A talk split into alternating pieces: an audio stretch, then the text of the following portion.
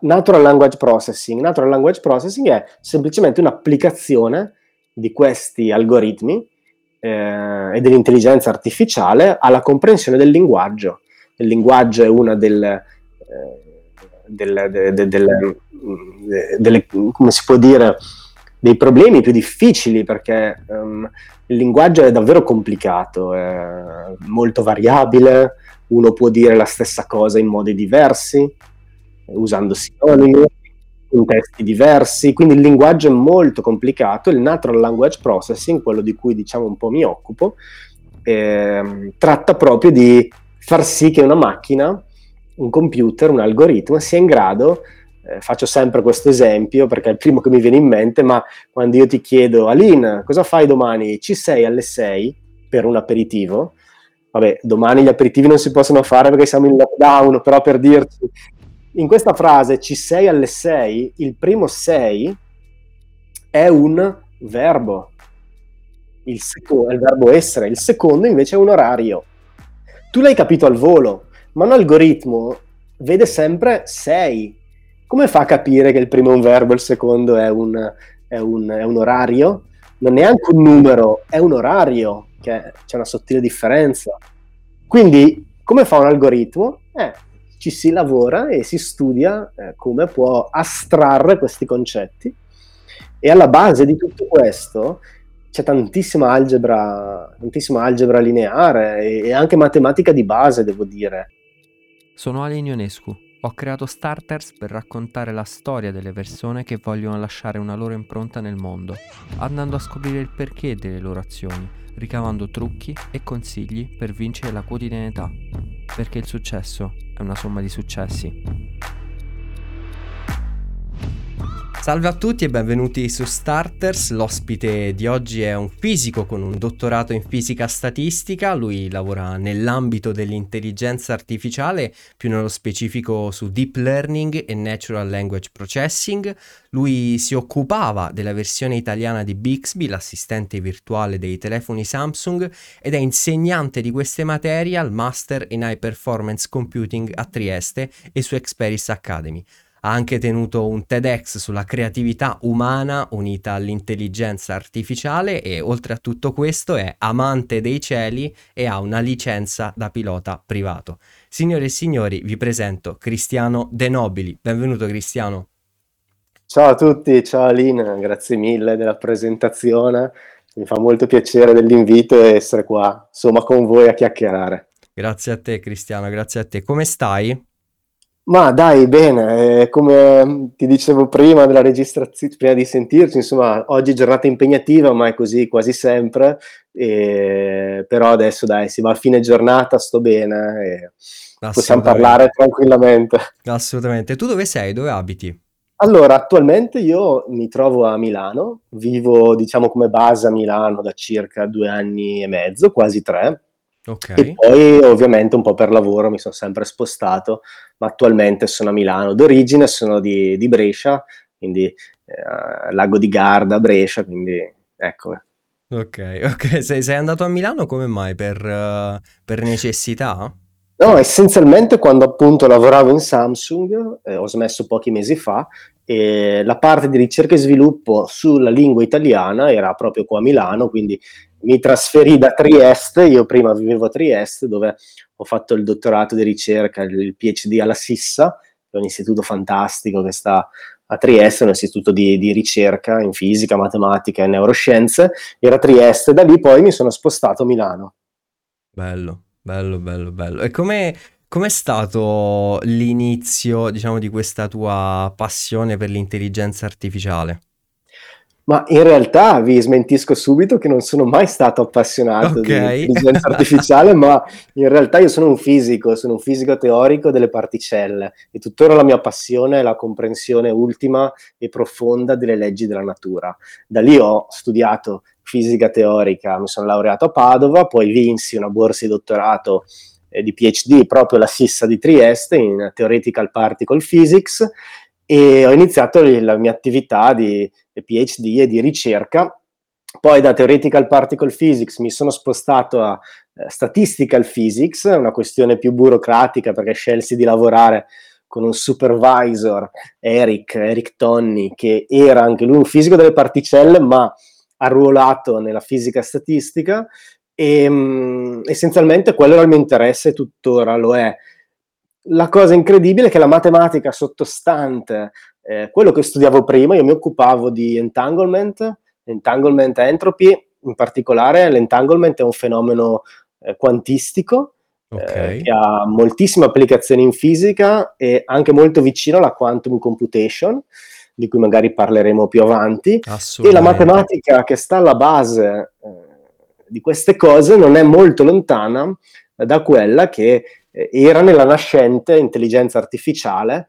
In, nella nuova versione l'intelligenza artificiale si basa su questi algoritmi di machine o deep learning e quindi per me è stata molto facile la transizione dalla fisica pura al eh, deep learning che all'epoca mi affascinava molto e quindi questo è eh, la mia passione però originale verso la, eh, la, la fisica, fisica, delle particelle, quindi. Fisica delle particelle, sì, Ma sì, cosa, sì. cosa, studiate? Perché cioè, per me è un mondo veramente affascinante perché vedo, vedo cose, CERN, tutte queste cose, no? Con grandi macchinoni giganti esatto, che, esatto. che studia quelle minime cose.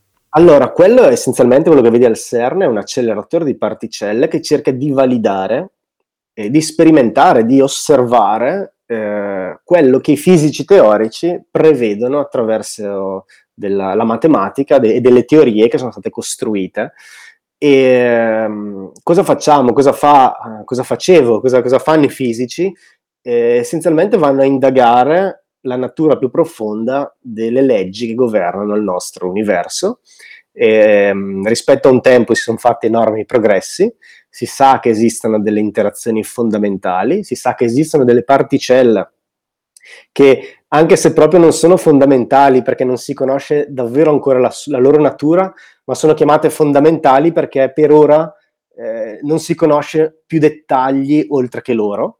Okay. E, e, quindi si, si cerca di studiare il, la loro interazione, le loro proprietà, perché poi queste determinano tutto. Cioè tutto il resto, tutto quello che noi vediamo, dalla chimica alla biologia, il nostro comportamento, è determinato da leggi fondamentali che stanno alla base delle regole dell'universo. E questo è estremamente affascinante. E i fisici lo, lo studiano attraverso la matematica, perché alla fine queste leggi sono, possono essere scritte diciamo, nella lavagna eh, con, con, delle formule matematiche sì. e le vanno a testare eh, in ambienti estremi, come per esempio in un acceleratore di particelle, che non è altro che un grande, una grande pista dove si fanno scontrare, si fanno accelerare, poi scontrare queste particelle, facendole raggiungere un'energia così elevata che in sostanza è una sonda per capirne le proprietà. Oppure, oppure si utilizzano eh, telescopi astronomici per andare a vedere eh, altre sezioni dell'universo o addirittura buchi neri, studiarne la propria radiazione e, e, capire attraverso questi piccoli laboratori che esistono, perché i buchi neri esistono nell'universo, capire come si comporta la materia intorno ad essi e quindi scovare, scovare le, le, nuove leggi della natura. E cosa serve questa cosa? Essenzialmente, primo, la cosa più importante è la conoscenza, quindi sapere dove siamo e come mai eh, ci sono queste leggi. Secondo, l'applicazione. Una volta che eh, vengono scoperte, quando sono state scoperte le leggi che governano la, la, la, la fisica quantistica, la meccanica quantistica, erano leggi fondamentali, ma poi grazie a questi sono stati, sono stati costruiti i transistor. Sì. I transistor sono alla base dei moderni eh, computer eh, che usiamo, con cui noi stiamo comunicando. Quando eh, è stata scoperta la radiazione elettromagnetica, eh, si sono scoperte le leggi no? fondamentali, ma poi l'applicazione è il, il telefono e la comunicazione.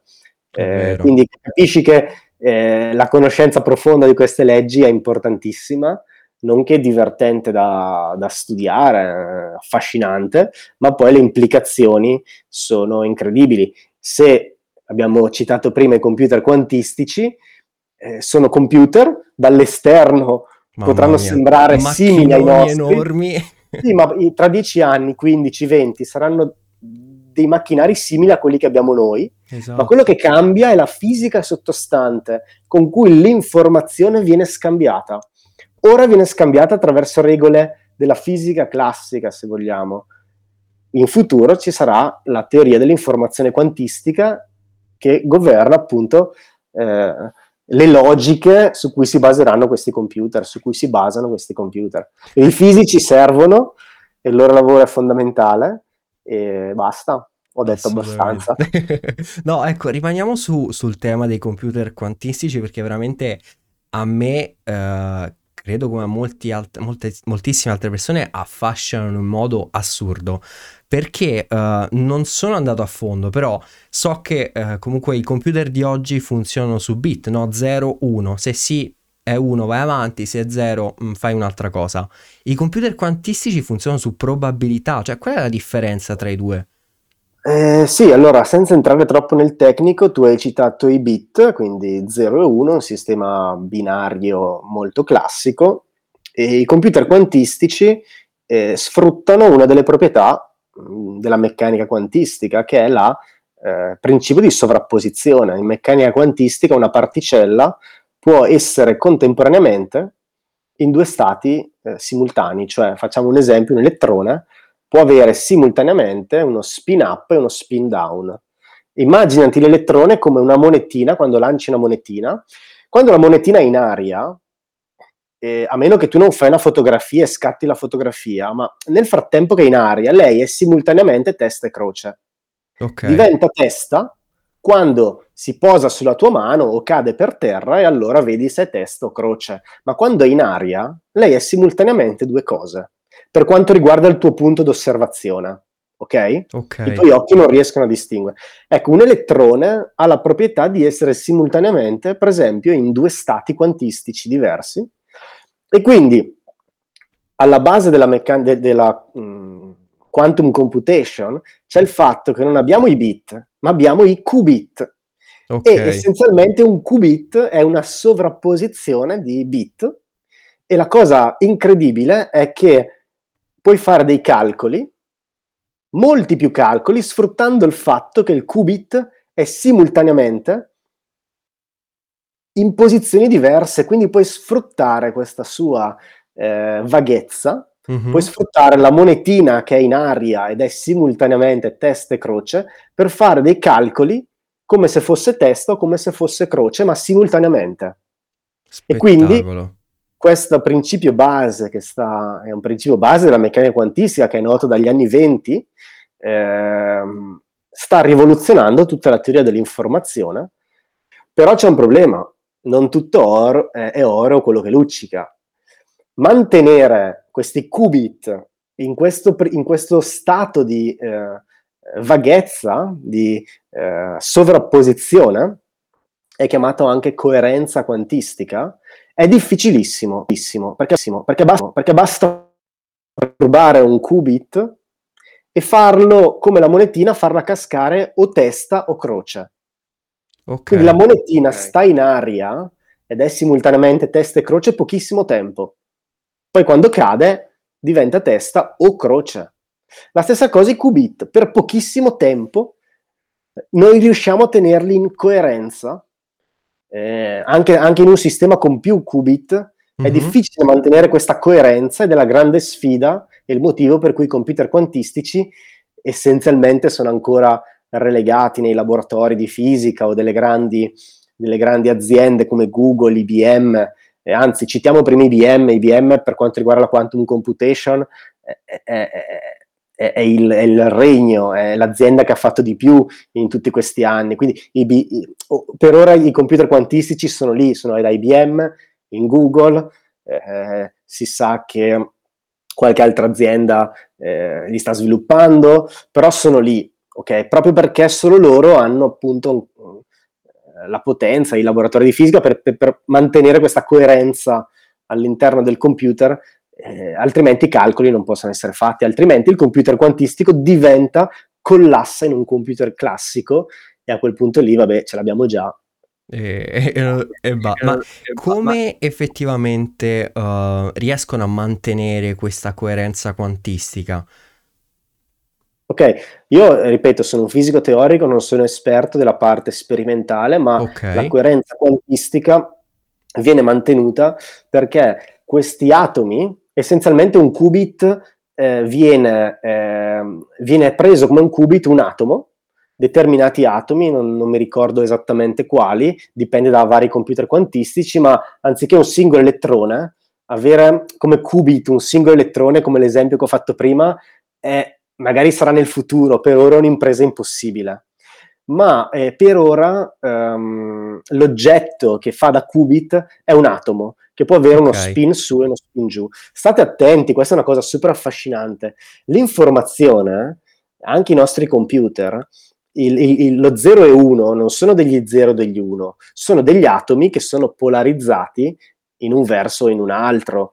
Eh, uno potrebbe costruire un computer anche con una lampadina. 0 e 1 vuol dire accenderla e spegnerla. Io posso comunicare con te, Aline, anche a chilometri di distanza e, e- e si chiama codice Morse, attraverso una lampadina l'accendo e la spengo e trasferisco a te informazione. È vero. Quindi l'informazione prescinde dal mezzo con cui la, la trasmetti. Quindi per un computer quantistico puoi usare l'elettrone, ma per ora è un'impresa impossibile. Quindi si utilizzano degli atomi e, mh, che, che però mh, possono avere proprietà quantistiche. Eh, per la lampadina, per esempio, non va bene perché la lampadina è un oggetto macroscopico che non può avere proprietà quantistiche, eh, ha proprietà classiche, quindi non va bene, però quegli atomi che utilizzano vengono portati a bassissima temperatura, perché a bassissima temperatura vai a isolare quei fenomeni termici che andrebbero a disturbare eh, la bellezza del mondo quantistico, la coerenza e la tranquillità del mondo quantistico. Quindi a bassissima temperatura vai a buttare via eh, tutte quelle perturbazioni che ti danno fastidio. Poi vengono usati altri trucchi, per esempio campi magnetici e cose simili, quindi eh, questa è un po', è un po', è un po' l'idea. Che mondo, che mondo veramente. Ma eh, diciamo il dove sta andando adesso? Magari eh, la risoluzione dei, dei- quali sono i problemi da risolvere nel, um, nel, nel- breve ter- nel breve tempo praticamente nel, nel quantum computing? Dove si sta puntando? Sì, sì, adesso i sistemi di quantum computing per ora ehm, si basano su eh, un numero di qubit eh, abbastanza ridotto. Eh, sono arrivati a 50, 70, adesso non mi ricordo, però sotto i 100, proprio perché sopra diventa sempre più difficile mantenere questa, questa coerenza. Eh, immaginati come se eh, i qubit fossero dei bambini all'asilo a cui chiedi di fare silenzio. Finché ce ne hai uno o due o tre, ti metti davanti, magari ti imponi un attimo da adulto e gli dici ragazzi state fermi, tranquilli. Però mano a mano che ne aggiungi un quarto, un quinto, un sesto, magari riesci a tenere la situazione ancora sotto controllo e stanno un po' in silenzio. Magari bisbigliano tra di loro, però li sgridi, è ancora sotto controllo. Ora pensa avere 100 bambini piccoli e chiedere di stare in silenzio. Non dura per più di due o tre secondi. La stessa cosa avviene per i computer quantistici. Più aumenta il numero di qubit, più è difficile far sì che loro mantengano questo stato che ho detto prima di eh, tranquillità quantistica. E quindi ora la sfida è quella di fare computer con sotto il centinaio di qubit. La sfida successiva sarà quella di aumentare il numero di qubit eh, per fare appunto vari calcoli. Ci tengo a notare che in realtà per fare, ehm, non mi ricordo il numero preciso, ma già con 100 qubit eh, uno riesce a eh, contenere l'informazione di tutti, gli, di tutti gli atomi dell'universo perché l'informazione in Madonna. termini di gigabyte, di gigabyte, terabyte, di, ehm, di 100, eh, 100 qubit è 2 alla 100. E quindi in sostanza, eh, adesso sto facendo i conti un po' a spanna, potrei essere Certo, impreciso, certo. ma gli atomi presenti nell'universo sono quelli. Quindi tu ri- riusciresti a immagazzinare tutta l'informazione eh, dell'universo. Una- aggiungo una cosa che il fascino della, dell'informazione quantistica e dei computer quantistici è come diceva Richard Feynman. Richard Feynman è stato uno dei più grandi fisici de, del, de, del 1900 ed è motivo, uno dei motivi per cui ho anche studiato fisica, mi affascinava lui come personalità, eh, mi ha affascinato molto come personalità. Tra l'altro è lui che ha dato l'incipit ai computer quantistici dicendo in una conferenza nel 1980, circa nell'86, non mi ricordo, dicendo siccome all'epoca i computer iniziavano a essere utilizzati, i computer classici iniziavano ad essere utilizzati per simulare ehm, fenomeni eh, fisici, per esempio le condizioni meteorologiche, oppure il comportamento di un materiale ad alte temperature o a basse temperature. Okay. A un certo punto lui disse, lui disse, ma con che presunzione noi vogliamo simulare un sistema fisico, magari un materiale quantistico, con un computer classico? C'è un principio di base che è sbagliato. Siamo sì. costretti a costruire i computer quantistici, saremo costretti a costruire i computer quantistici. E la cosa, è, è, poi eh, lui era così visionario e aveva anche una credibilità così elevata che la gente poi ha detto è vero, dobbiamo fare i computer quantistici. Ma Spettacolo. ora c'è una domanda, quando noi simuleremo con un computer quantistico un fenomeno fisico, la domanda è sarà una simulazione o sarà realtà? Perché in realtà se tu stai generando con un computer quantistico una simulazione, quella che chiami una simulazione di un fenomeno fisico, eh, magari quella esiste davvero. Quindi eh, sono molto molto affascinante. Brividi, questo, brividi. Giusto per farti toccare, per farvi anche a chi ascolta toccare il fascino della fisica di base, cioè arrivi a um, pensare, a discutere, a meditare su tematiche eh, davvero che vanno in fondo alla natura umana e, non, e dell'universo, quindi eh, sicuramente interessante. Forte, mamma mia, mamma mia, veramente da brividi. E grazie per, per, questo, per questo appunto mh, conoscenza, no? per questa conoscenza che ci hai regalato sul, sul, quantum computing. Passiamo però adesso su quello che tratti tu, no? quindi sull'intelligenza artificiale, deep learning e NPL. Ecco, mh, parlaci un po' di questo. Come descriveresti l'intelligenza artificiale e le altre due branche che tu, tu tratti di più, uh, come, si, come si categorizzano? Ok, va bene. Allora, breve eh, incipit. eh, stavo dicendo, il, nome è vero, il nome di marketing ora è usato tanto, si chiama intelligenza artificiale, sì. che in realtà è, è ben più eh, di quello che stiamo sviluppando adesso. Eh, diciamo noi siamo agli esordi, mettiamola così, siamo agli esordi, eh, come i fisici degli anni 20 che avevano appena scoperto la meccanica quantistica, ora siamo agli esordi dell'intelligenza artificiale. L'intelligenza artificiale nasce nel, nel dopoguerra, addirittura con Alan Turing eh, e, e, poi credo nel 50-55, se non ricordo, l'idea di costruire attraverso eh, particelle, mettiamola così, attraverso la chimica non organica. Il nostro cervello è biologico, è biologico, si basa sulla chimica organica. L'intelligenza artificiale, l'idea era usiamo la chimica inorganica quindi i computer, per sviluppare un'intelligenza. Nella fase eh, della storia sono stati sviluppati diversi algoritmi che sono andati sotto il nome, il cappello dell'intelligenza artificiale. In questa fase eh, degli ultimi dieci anni hanno ripreso vita una famiglia di algoritmi che sono chiamati di machine learning, deep learning, e sono algoritmi che essenzialmente non sono scritti ehm, diciamo con formule ad hoc, ma contengono al loro interno dei parametri che possono essere imparati.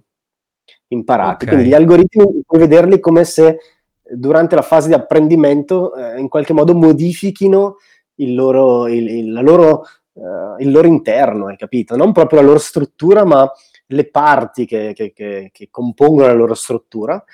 E come si modificano? Si modificano in più modi, Faccio un esempio, per quando si parla di eh, algoritmi eh, in supervised, eh, usano i dati, okay. usano dei dati già esistenti, che magari sono già stati catalogati eh, per imparare dei pattern. e quindi modificare questi parametri che dicevo per ottenere un task e imparare dei pattern. Esempio classico, il riconoscimento eh, delle fotografie. Okay. Eh, da delle immagini un algoritmo ti può dire se ci sta un aereo o una macchina, proprio perché ha visto, è stato addestrato a riconoscere tanti aerei e tante macchine e ha imparato anche a generalizzare. Ecco, la cosa incredibile è che questi algoritmi hanno una capacità a generalizzare, quindi tu gli puoi far vedere 10 aerei, 10 macchine, poi gli fai vedere un aereo nuovo okay. che non ha visto prima, però lui ha capito più o meno il concetto di aereo generico e quindi ti sa dire che questo aereo nuovo che prima non ha mai visto effettivamente è un aereo.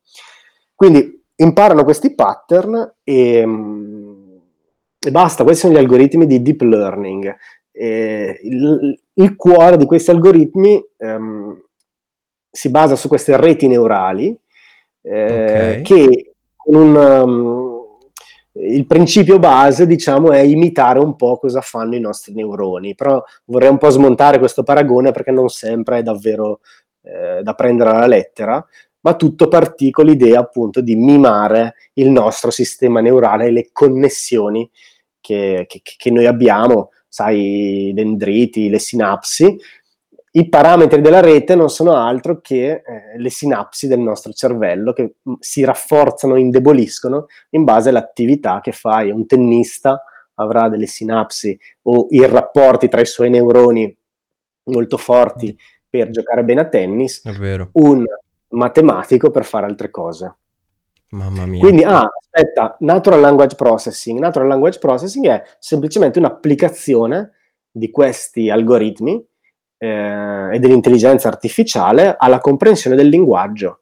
Il linguaggio è una delle, eh, okay. de, de, de, delle, come si può dire, dei problemi più difficili perché um, il linguaggio è davvero complicato, è molto variabile, uno può dire la stessa cosa in modi diversi, in contesti diversi contesti diversi, quindi il linguaggio è molto complicato, il natural language processing, quello di cui diciamo un po' mi occupo, eh, tratta proprio di far sì che una macchina, un computer, un algoritmo sia in grado, eh, faccio sempre questo esempio perché è il primo che mi viene in mente, ma quando io ti chiedo, Aline, cosa fai domani? Ci sei alle 6 per un aperitivo?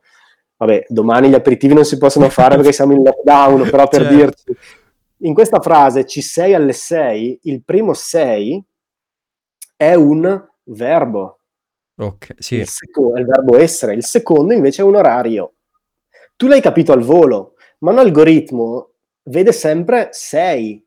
Come fa a capire che il primo è un verbo il secondo è un, è un, è un orario? Assurdo. Non è neanche un numero, è un orario, che c'è una sottile differenza.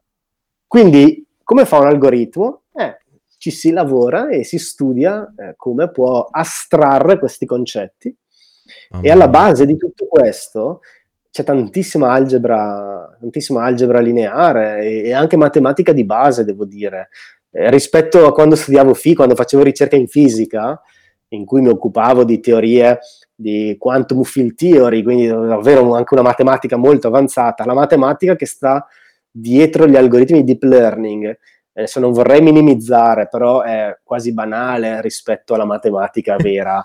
eh, quindi, eh, quindi ehm, l'algebra lineare è una forte componente di, questo, di questi algoritmi. Spettacolo, mamma sono rimasto ancora, mi stavo soffermando sul, sull'esempio che hai fatto e effettivamente uh, come fa un algoritmo a capire le, le due cose, i due sei, come riesce a distinguerli? Eh, appunto perché eh, i due sei in realtà hanno una relazione diversa nella frase, proprio dal contesto in cui si trovano. E l'algoritmo non, non guarda tanto le singole parole, ma proietta quelle parole in uno spazio matematico molto più ampio, okay. eh, multidimension- multidimensionale, in cui le parole diventano dei vettori.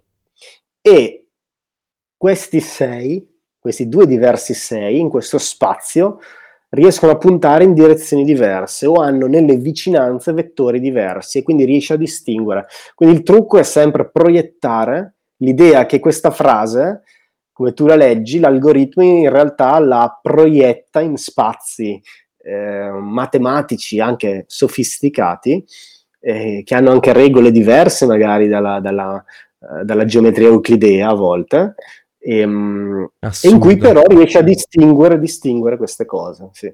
Spettacolo, perché poi risolvere eh, appunto questi problemi con la matematica a me che, che non lo faccio fa quasi, fa quasi ridere perché non, non, ce vedo, non, non, ce la vedo la matematica a risolvere appunto un problema di, di linguaggio quasi. E infatti, ma la cosa, la cosa incredibile è questa, che io sono partito con l'interesse, quando appunto mi sono iscritto a fisica, di studiare il linguaggio della natura, quindi la fisica, e mi sono ritrovato a studiare il linguaggio umano, ma il, il, punto è che la matematica è la stessa, la matematica è un linguaggio così generale per la descrizione della realtà che il linguaggio, anche lì, la, cioè il linguaggio è trasmettere informazione. E la trasmissione di informazione è descritta da regole matematiche, eh, la, l'entropia di Shannon, le, quindi eh, la matematica è davvero la, la chiave anche per capire eh, il linguaggio stesso. Quindi dopo secoli, diciamo, gli umanisti e gli scienziati non sono più gli antipodi, ma ci sono umanisti che stanno imparando l'intelligenza artificiale per studiare meglio il linguaggio, ci sono degli scienziati che si occupano di linguaggio per le competenze matematiche. Quindi sai che in genere c'è sempre la lotta, hai fatto il classico, sì, hai fatto lo scientifico, sì, tu sei un umanista, quindi avvocato, giornalista o filosofo, e invece poi ci sono gli ingegneri, matematici e fisici. In realtà questa è una distinzione che eh, non esiste nell'universo, cioè eh, siamo noi che facciamo queste distinzioni, la realtà è, uni- è unica, è uguale per tutti, quindi la matematica è un, è un connettore eh, e anche la fisica sono dei connettori di tutte queste realtà. Spettacolo, spettacolo vero. Parlando un po' di, di intelligenza artificiale un po' macro, diciamo, quali sono secondo te eh, i problemi che possono andare a risolvere, i problemi più importanti che può, può andare a risolvere questa, questa, tecnologia? Allora, questa è una domanda molto bella, sarò anche un po' militare nel, nel rispondere, nel Vai, senso che i problemi sono sicuramente tantissimi però ci troviamo e questo anche ha determinato poi la scelta e quello di cui ora mi occupo, cioè io ora mi occupo di applicare questi algoritmi per problemi che reputo avere eh, una, um, un, la cui soluzione ha un, impatto, un forte impatto sociale o ambientale. Quindi abbiamo tra le mani degli strumenti incredibili, gli algoritmi, l'intelligenza artificiale, magari tra dieci anni anche i quantum computers, più a larga scala, speriamo eh, perché non usarli davvero per risolvere i problemi in cui ci siamo messi? Quindi problemi che riguardano eh, la nostra salute, quindi problemi che riguardano il cambiamento climatico. Eh, perché non cerchiamo di comprendere bene, usando questi algoritmi, il mondo che ci circonda e magari la scienza stessa? Quindi io eh, mm, mi sto dedicando anche alla divulgazione un po' di questo, nel senso che l'intelligenza artificiale può essere applicata per eh, aumentare il tuo profitto finanziario. Ed è pieno di aziende che lo fa e fanno bene, non ho nulla contro queste, eh, però quello che voglio dire è può essere applicata anche per fare dei videogiochi molto più belli, più performanti, può essere applicata anche in ambito militare, anzi, ovviamente lo è, però perché non focalizzare le risorse e creare un'economia che faccia sì che un giovane appassionato di matematica, di fisica, di ingegneria o comunque appassionato di queste tematiche o un letterato che poi si appassiona di intelligenza artificiale, perché non facciano sì che lui dica che bello, io voglio utilizzarlo per comprendere la distribuzione nuvolosa nei cieli dell'Africa, perché questo determina la formazione degli uragani che poi vanno a scontrarsi in Florida. Oppure, perché non usiamo l'intelligenza artificiale per capire come si muovono i cetacei nell'Oceano Pacifico e vederne i cambiamenti, magari dal satellite, da immagini satellitare, perché questo ci può aiutare a fare questo, bla bla bla. Perché non usiamo la tecnologia più ad ampio, ad ampio spettro per ottimizzare la raccolta di CO2 da parte delle piante, dalle delle foglie?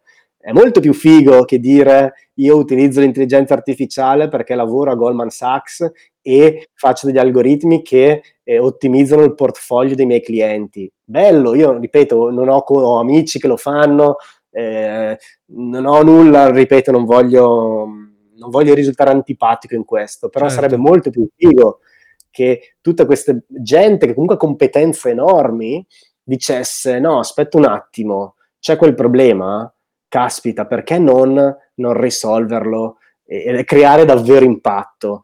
Eh, per esempio, un progetto bellissimo, eh, capire dal rumore eh, il battito d'ali delle zanzare perché per esempio in alcuni Madonna. paesi eh, dell'Africa hanno il problema di capire la quantità di zanzare perché questa è legata alla malaria e ci sono dei sistemi che in base al bat- con dei sensori in base al battito delle ali puoi capire quante zanzare ci sono e che tipo di zanzare, se sono quelle nocive o quelle altre.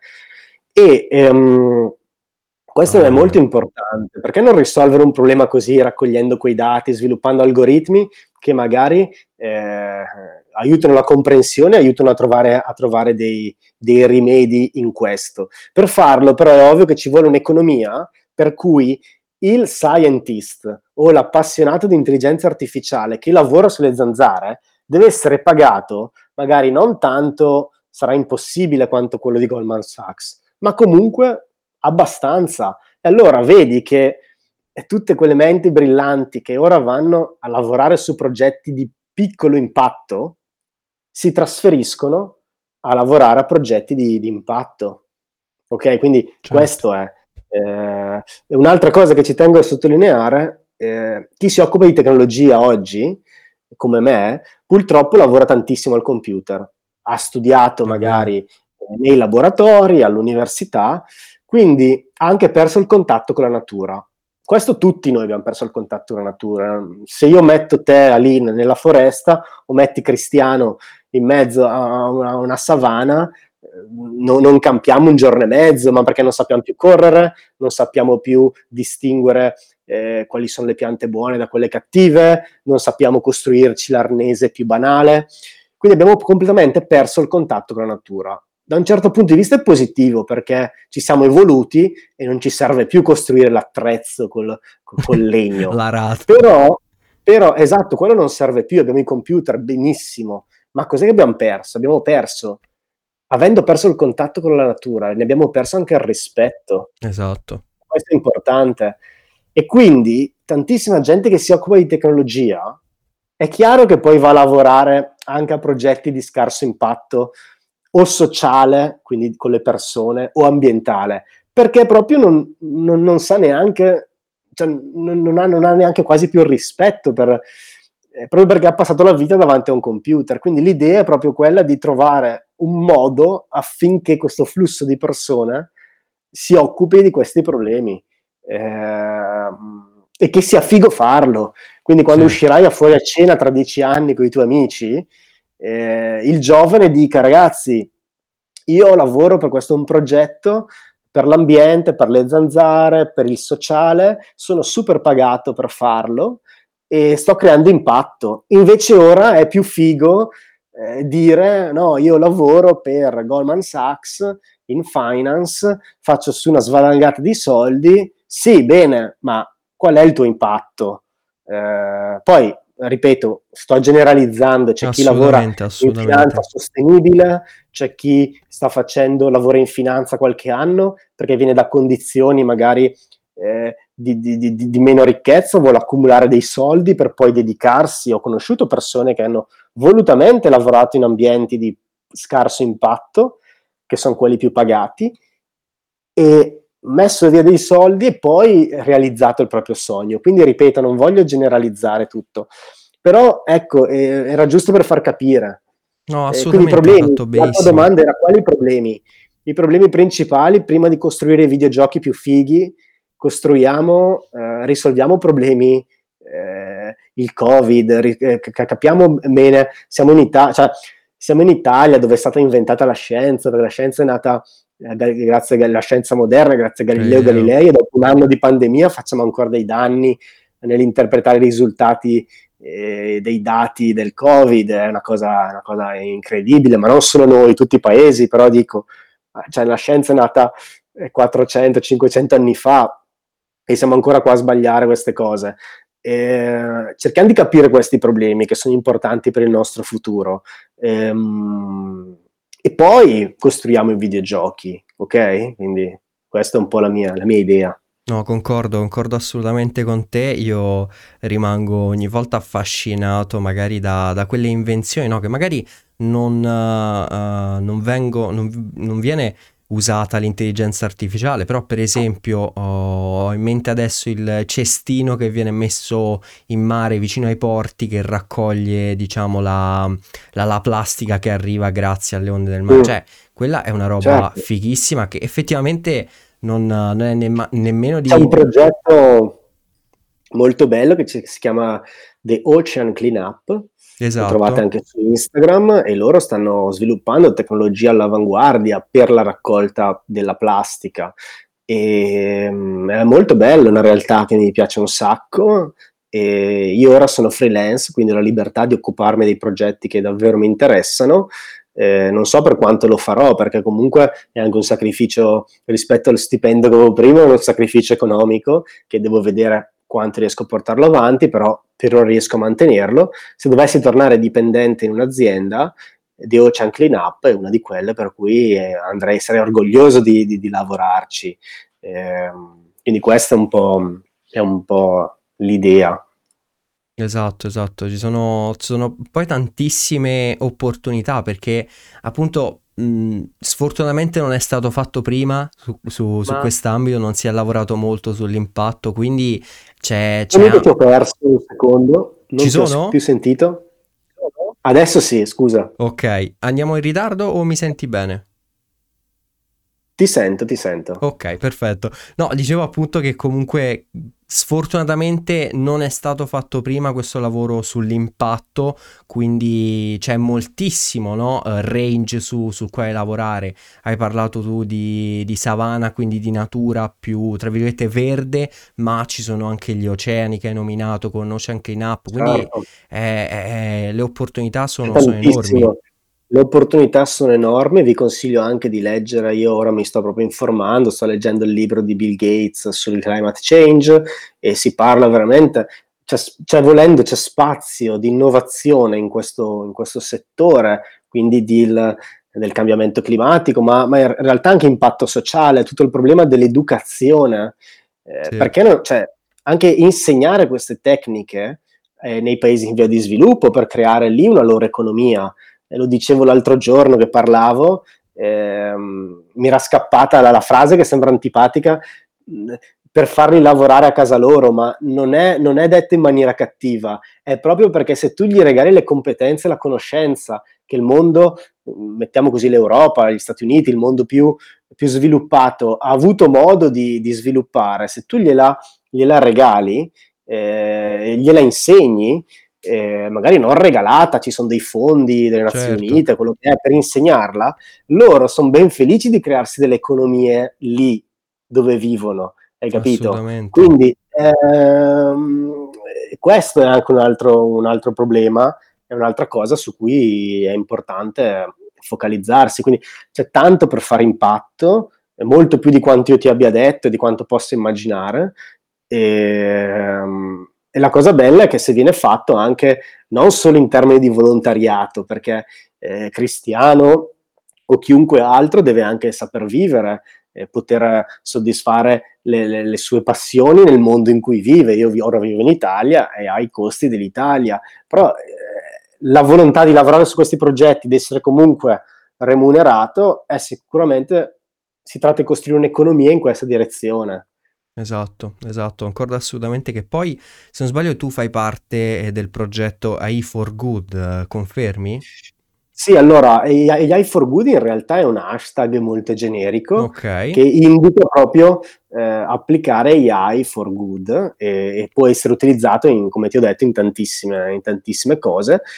Poi AI for Good è anche una conferenza, insomma, ormai tanti hanno preso questo nome, non è un progetto, okay. eh, diciamo è un settore, ecco, mettila così, è un settore in cui io sto cercando di differenziarmi e posso dire che oggi ho iniziato, veramente ho lasciato il lavoro precedente qualche mese fa, oggi il 60, forse 70% dei miei progetti su cui sto lavorando è in questa direzione c'è ancora una piccola fetta di progetti più standard, ma che da freelance do- avevo prima e ho dovuto accettare perché, vabbè, sono startup amiche certo. o comunque pro- progetti in cui credo che non sono del tutto AI for good, sono AI più generica, ma che però mi consentono anche un po' di mantenermi in questa fase.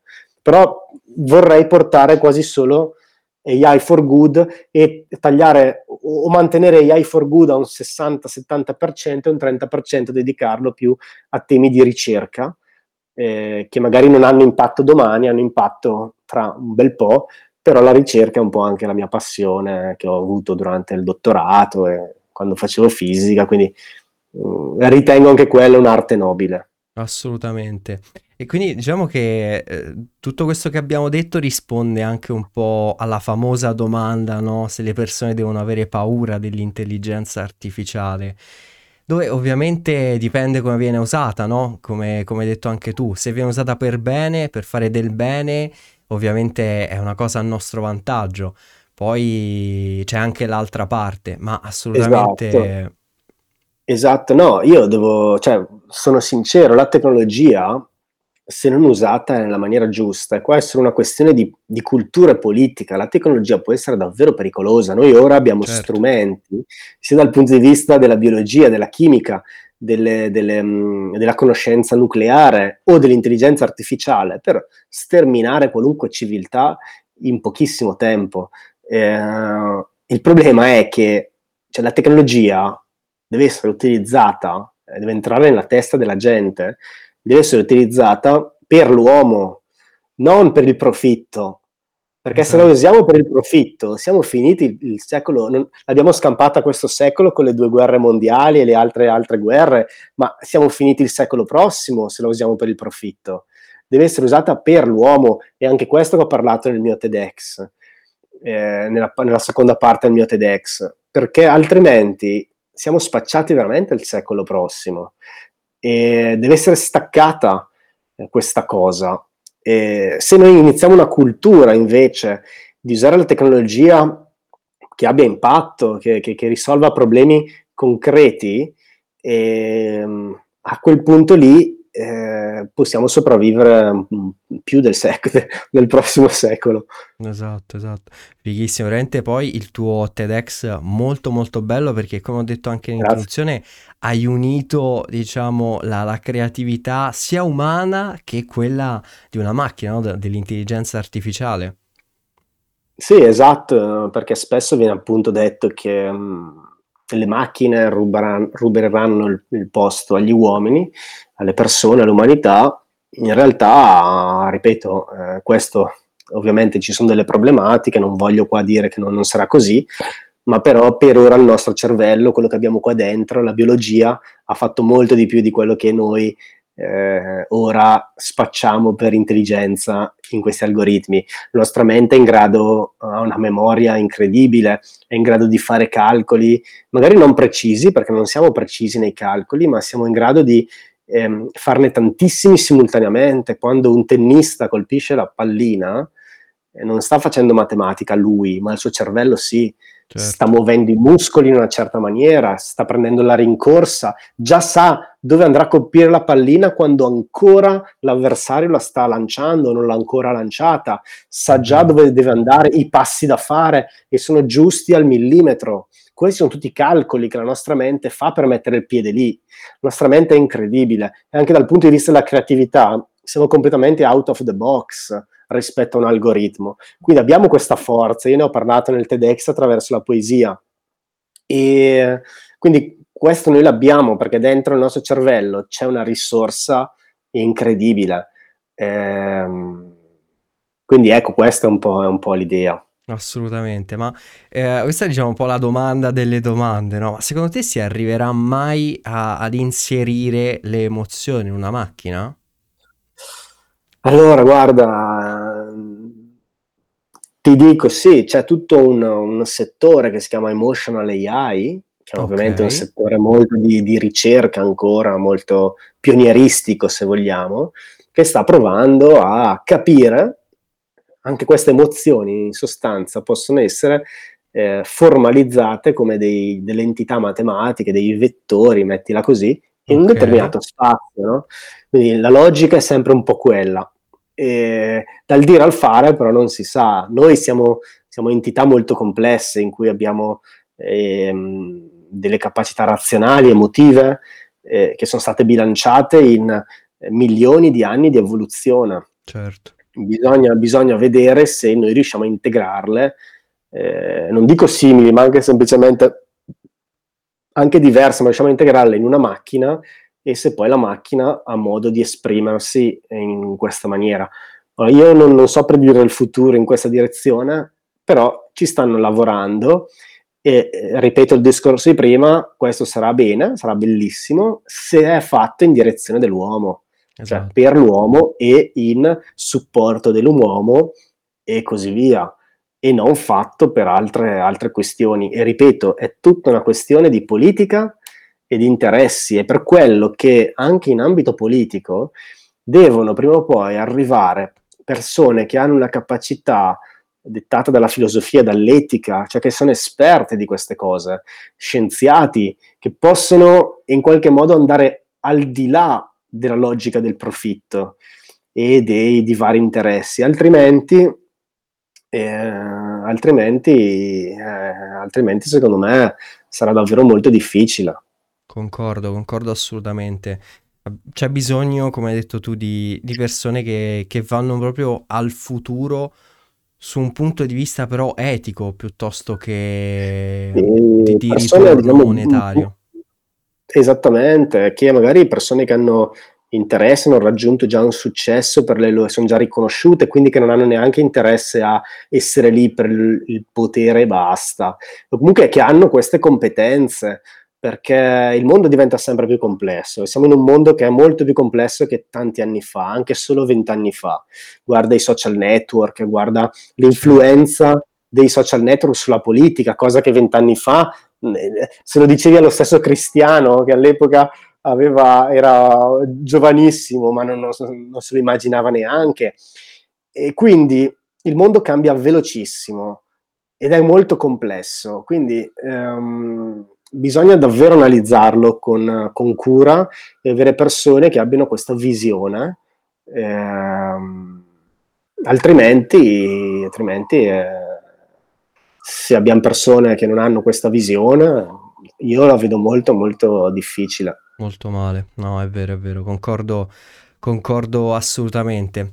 Cristiano, hai qualche libro magari che consigli, che magari ti ha influenzato di più durante il tuo percorso? Ma allora, guardate, io ho- mi sono iscritto a fisica essenzialmente per, eh, vabbè, delle curiosità che instillò nella mia mente eh, quando ero molto piccolo mia nonna.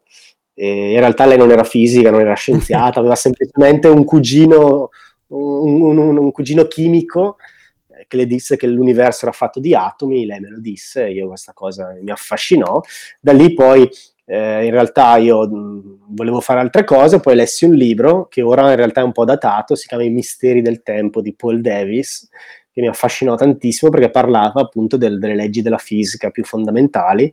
Lo lessi quando avevo 14-15 anni, da lì mi appassionò. Eh, lessi dei libri di Richard Feynman, che è questo fisico che ho citato certo. anche prima, in particolare mi, mi è piaciuto tantissimo eh, The Fe- Feynman, um, Feynman's Rainbow, l'arcobaleno di Feynman, in cui un suo studente negli ultimi anni di vita di Feynman interagisce, insomma ci sono degli aneddoti, delle cose.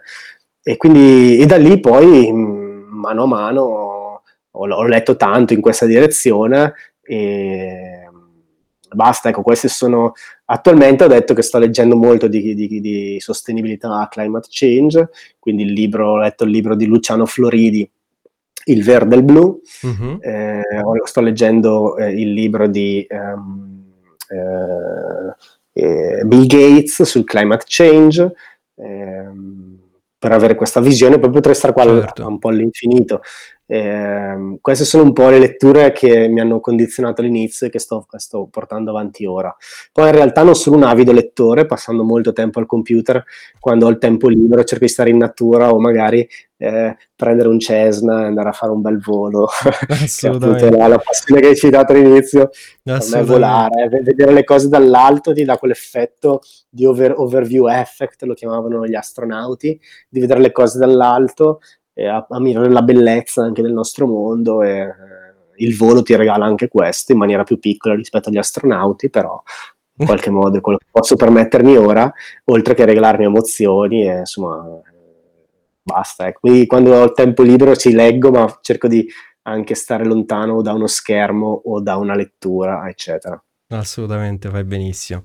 Va benissimo Cristiano, io ti ringrazio per essere stato qui, invito a chi ci ha ascoltato di andarlo a seguire sui social, su Instagram è DenoChris, a seguire eh, anche su LinkedIn, andare a vedere il, il suo TEDx e trovate tutto ovunque sul suo sito. E grazie mille Cristiano. Grazie, davvero una chiacchierata molto piacevole anche le domande che mi hai fatto. Grazie Spero a te. di essere stato utile e aver ispirato qualcuno. Dai, grazie, Grazie mille mille. Aline, alla prossima. Alla prossima.